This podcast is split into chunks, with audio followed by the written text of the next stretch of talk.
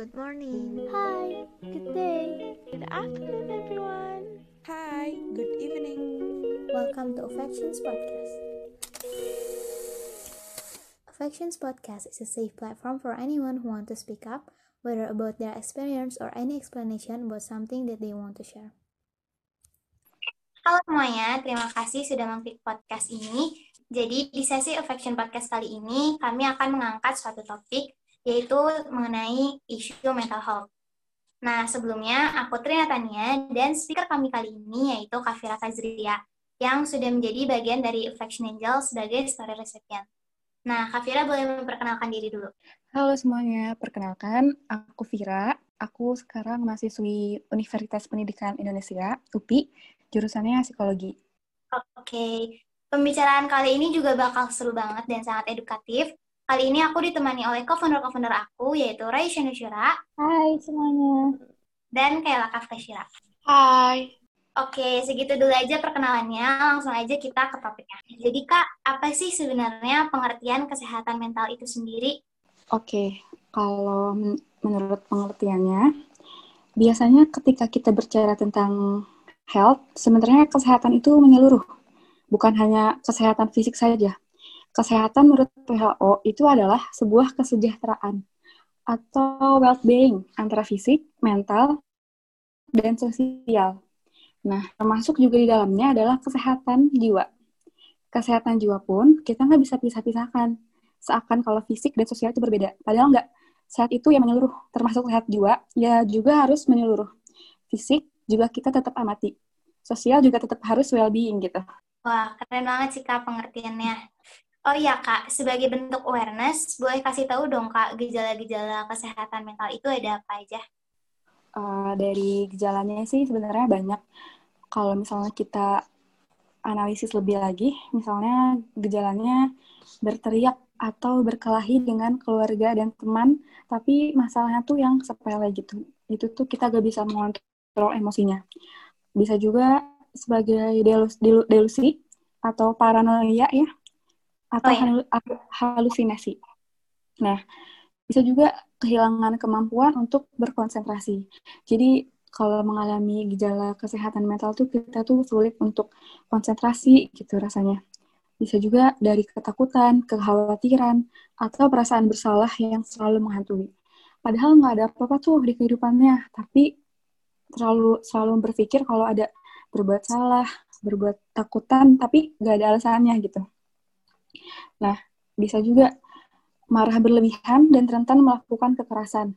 Nah, di usia kita yang masih muda ini, dalam melakukan kekerasan terhadap fisik sendiri, apalagi ya, yang banyak ya. Cutting misalnya, atau sampai bunuh diri itu, ya banyak terjadi di kalangan uh, apa usia kita. Wah, banyak banget ya Kak, dan cukup mengerikan juga. Pasti yeah. Penyebab latar belakangnya pun bermacam-macam ya Kak. Kalau boleh yeah. tahu, penyebab-penyebab seseorang bisa mengalami hal-hal yang tadi Kakak sudah sebutkan itu? Jadi penyebabnya tuh bisa dari cedera kepala. Kenapa dari cedera kepala? Karena kalau misalnya kepalanya misalnya terbentur, ada sistem saraf kita yang rusak. Nah, itu tuh bisa terjadi apa mentalnya nggak baik gitu. Ada juga faktor genetik atau terdapat riwayat pengidap gangguan mental dalam keluarga. Itu tuh bisa diturunkan. Emang nggak segampang, iya, nggak segampang penyakit lainnya, tapi mental illness juga bisa diturunkan gitu dari orang tua kita. Nah, bisa juga dari kekerasan dalam rumah tangga atau pelecehan lainnya. Dan juga bisa dari kekerasan pada anak atau riwayat kekerasan pada masa anak-anak. Bisa kita ingat ya kalau misalnya kita di usia sekarang mengalami kekurangan-kekurangan yang kita rasa dianalisis tuh kenapa ya? Nah, itu tuh bisa dianalisis pada saat kita anak masih masih kecil gitu. Gimana kita diperlakukan dengan orang tua, gimana kita diperlakukan oleh lingkungan, itu tuh bisa sangat berpengaruh di saat usia kita yang sekarang. Muncul dari trauma juga. Iya, bisa muncul dari trauma. Apalagi trauma yang nggak diselesaikan gitu. Seperti yang kita tahu, trauma itu seperti bola yang menggelinding. Bola salju yang menggelinding lama-lama kan dari kecil menjadi besar. Nah, masalah yang kecil nggak diberesin, itu tuh akan terus gede, terus gede sampai kita kita bingung gitu beresin dari mana.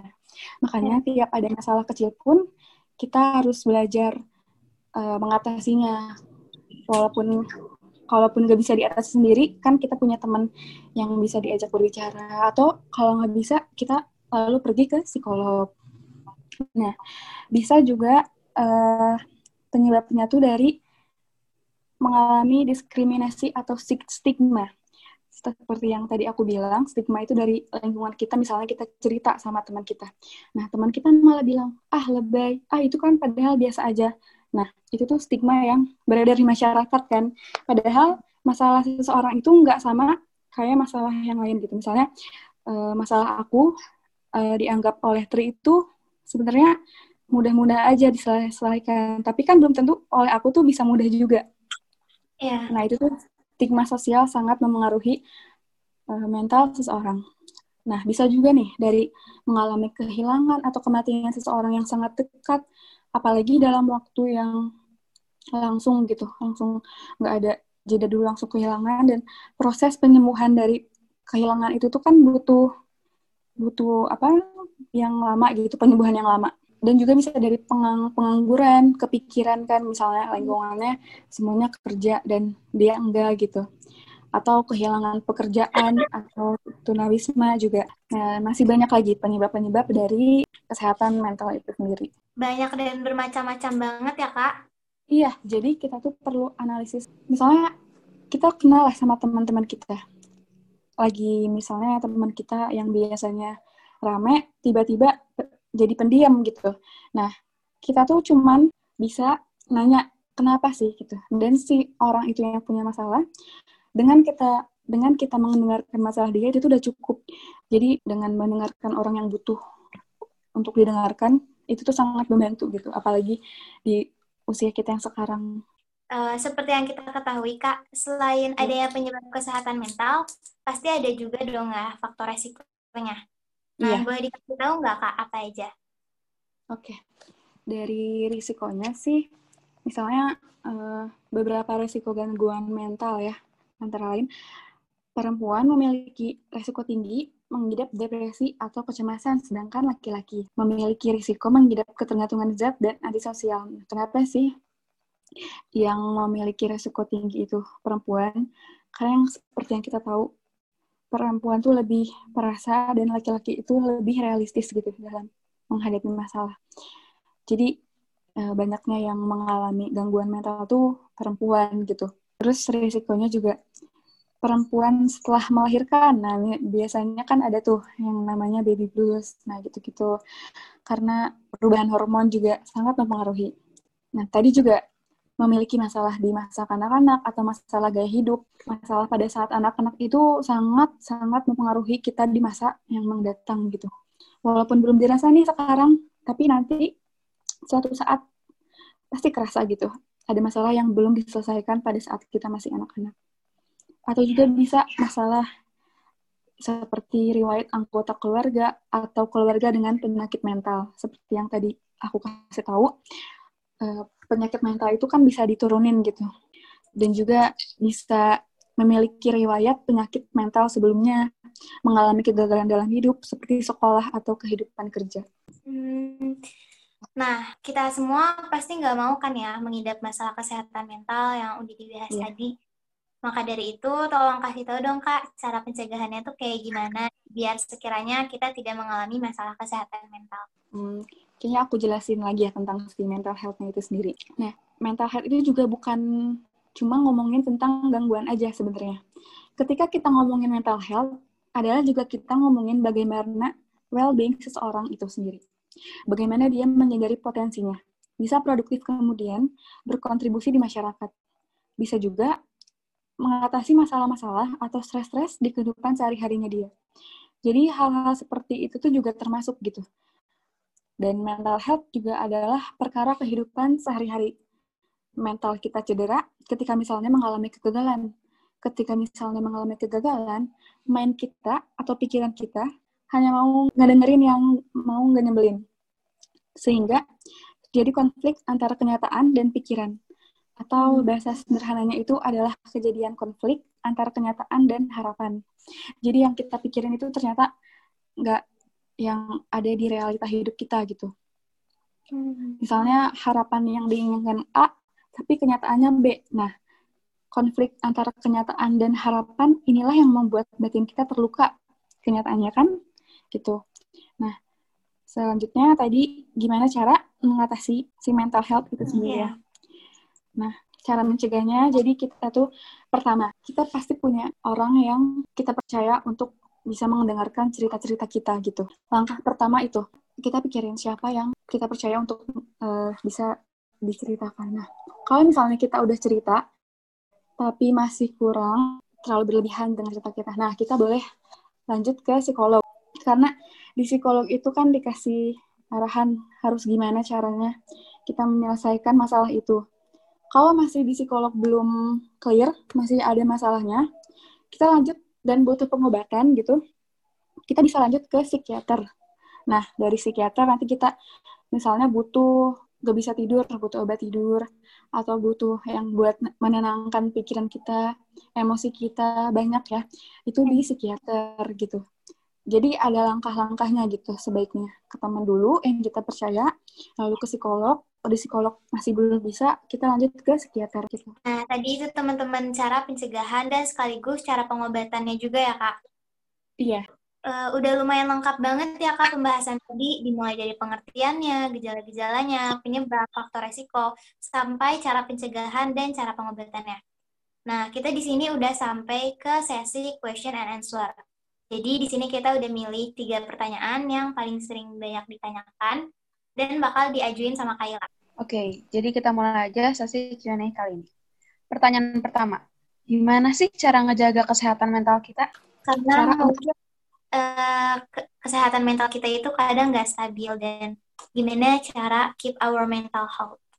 Oke, jadi sebenarnya banyak cara yang bisa kita lakukan, tapi tanpa sadar cara-cara itu tertutupi oleh pikiran negatif kita ya, tentang stres-stres kita gitu.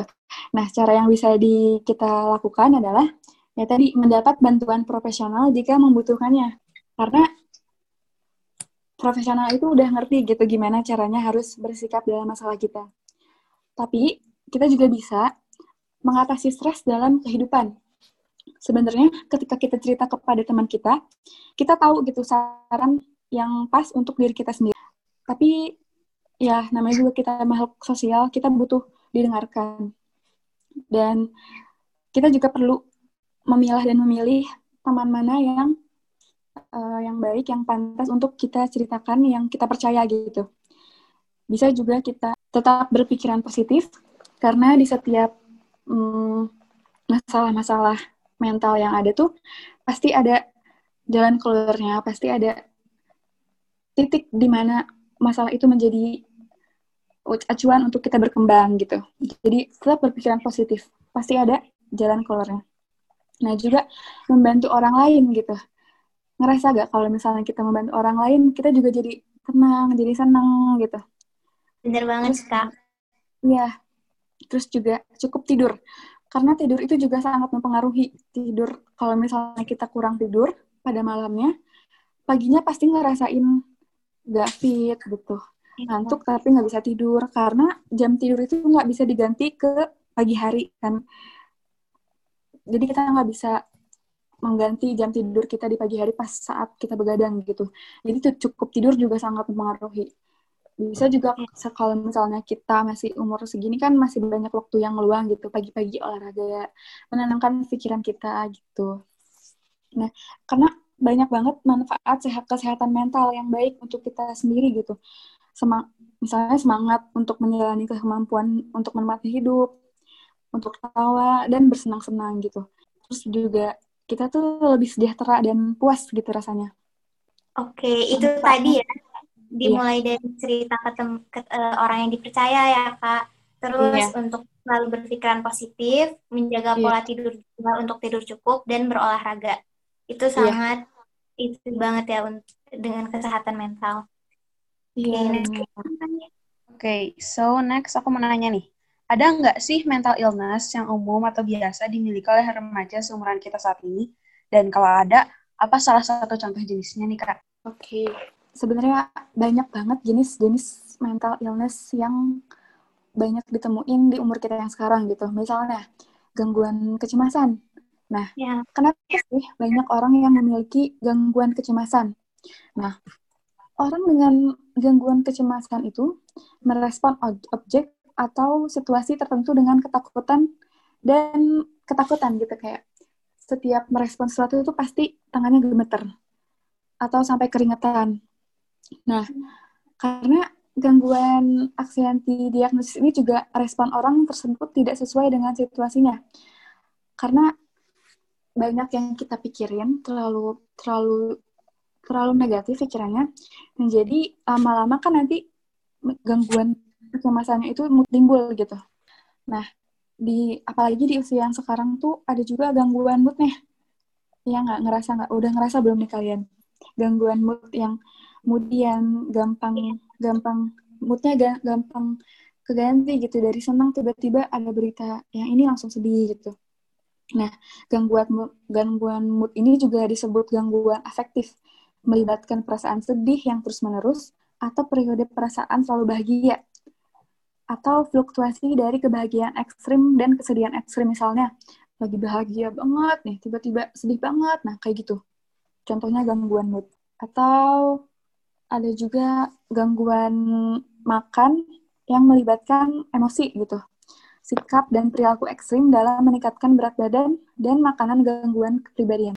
Nah, apalagi orang dengan gangguan kepribadian itu tuh selalu ekstrim gitu. Kayak misalnya nggak mau makan nih, takut gemuk. Nah, itu tuh bener-bener nggak mau makan yang sampai kita kurus tulang doang. Dan dia tuh nggak ngerasa itu sebagai gangguan gitu. Hmm. Dan itu perlu ke psikolog karena ya udah sampai tahap itu. Dan masih banyak lagi. Oke, jadi ada anxiety dan eating disorder ya. Semoga yeah. teman-teman di sini nggak mengalami dua hal tersebut ya. Amin. Kita masuk aja ke pertanyaan terakhir nih.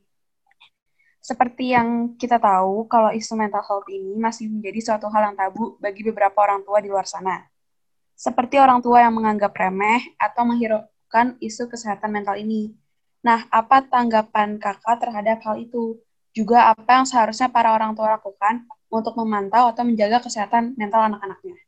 Oke, biar anak kita terbuka sama orang tua tentang masalah mentalnya, itu tuh orang tua tuh harus membangun kepercayaan anak terhadap orang tua. Itu yang paling penting. Karena kunci utama dalam menjaga kesehatan mental anak tuh adalah dengan membangun kepercayaan anak terhadap orang tua. Nah, hal ini tuh penting banget dilakukan agar si anak merasa di posisi yang aman dan memiliki, memiliki tempat untuk bersandar dan berkeluh kesah. Nah, itu tuh ada di teman kita nggak sih? Hmm. Yang kita rasain, rasa-rasa itu tuh. Nah, orang tua kita juga perlu belajar akan hal itu gitu. Sehingga dia tumbuh, dia tidak tumbuh menjadi pribadi yang insecure nih. Banyak banget di umur kita yang sekarang tuh yang lagi insecure gitu terhadap apapun. Nah, itu tuh rasa percaya dirinya kurang kan. Salah satu cara untuk membangun kepercayaan itu tuh adalah misalnya anak kita adalah dengan menepati janji atau berilah juga kenyamanan.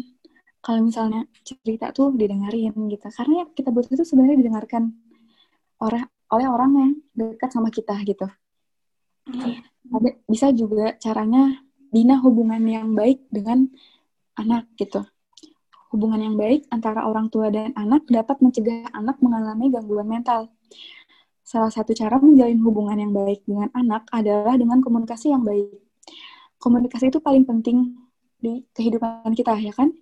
Ya. Kayak hindari mengucapkan kalimat yang menyakitkan anak kita, karena itu tuh bakal keingat gitu. Pasti keingat sampai kapanpun.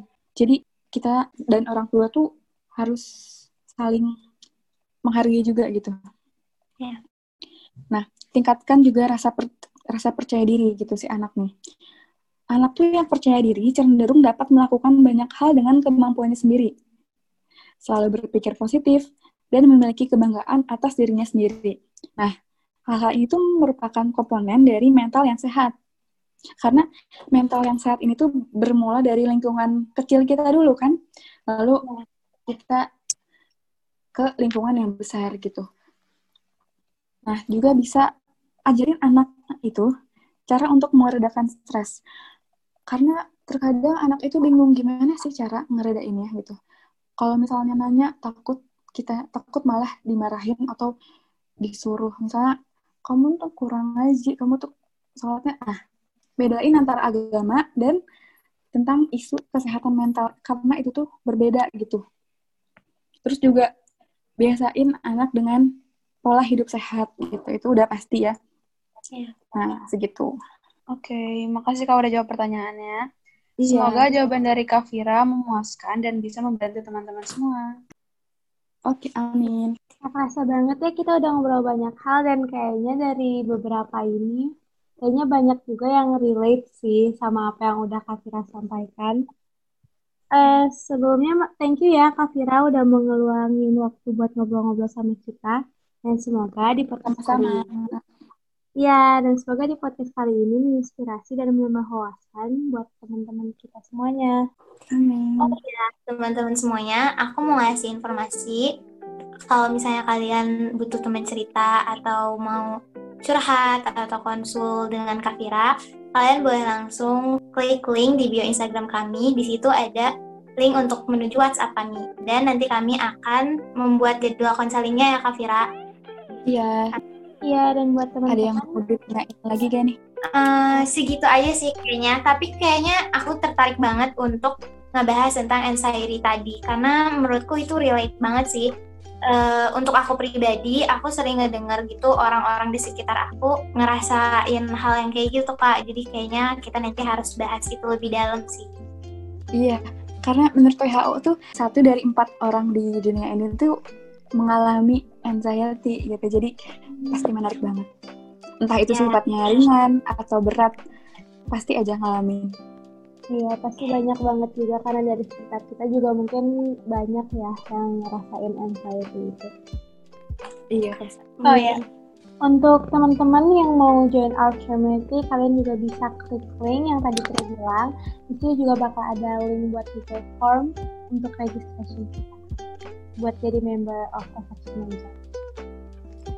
Oke, jadi buat yang nanti udah isi personal data di link member registration itu, kita bakal masukin kalian ke WhatsApp group, dan apa aja sih yang kita lakuin di grup WhatsApp itu.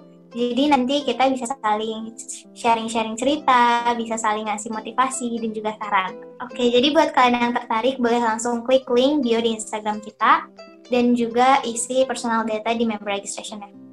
By the way guys, make sure kalian udah follow akun Instagram kami yaitu Faction Angel. Oke, uh, thank you buat yang udah dengerin. Aku Raisa Nusyara. Aku Trina Tania, Fira, aku Kaila Kafka Syira. Sampai ketemu di podcast selanjutnya. Thanks and bye. Bye. Bye. Bye.